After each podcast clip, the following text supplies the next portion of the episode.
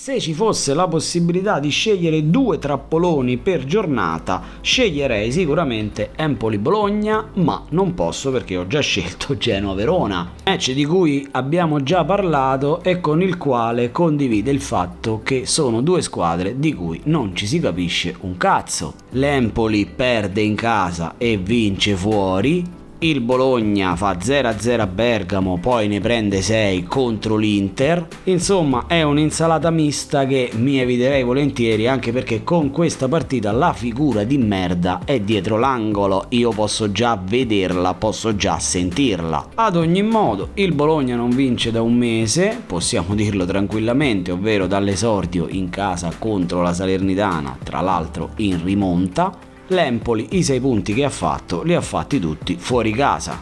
Quindi ragazzi, io mo che cazzo faccio? Vi do i portieri e me ne esco da signore. E invece no, perché sono proprio queste le partite che ci possono regalare le gioie inaspettate. Perciò passiamo subito ai nomi. Lo sconsigliato gioca nel Bologna, si chiama Gary Medel, una volta giocava a centrocampo, col tempo, visto il fiato, insomma, è quello che è, ha arretrato il proprio raggio d'azione e adesso gioca da difensore centrale, il che gli consente da un lato magari di agevolare la costruzione della manovra della propria squadra, dall'altro lato potrebbe andare in sofferenza contro calciatori tecnici come Bairami o mezzali che si inseriscono nello spazio come ad esempio As.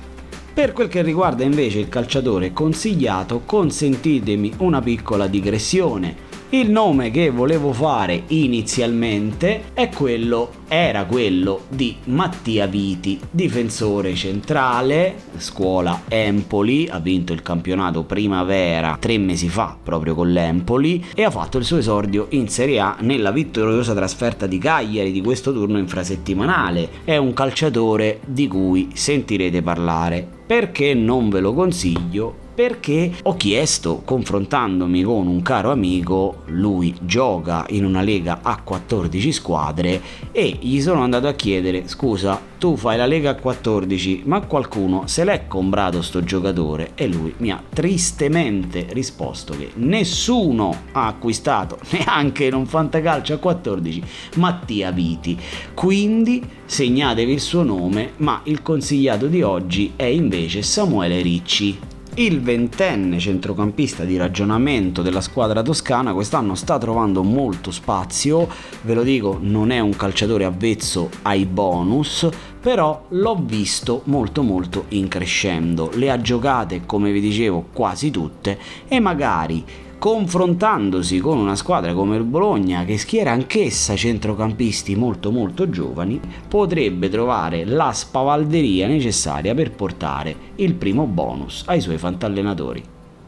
Ammesso che ci sia ragazzi qualcuno che Samuele Ricci se l'è comprato.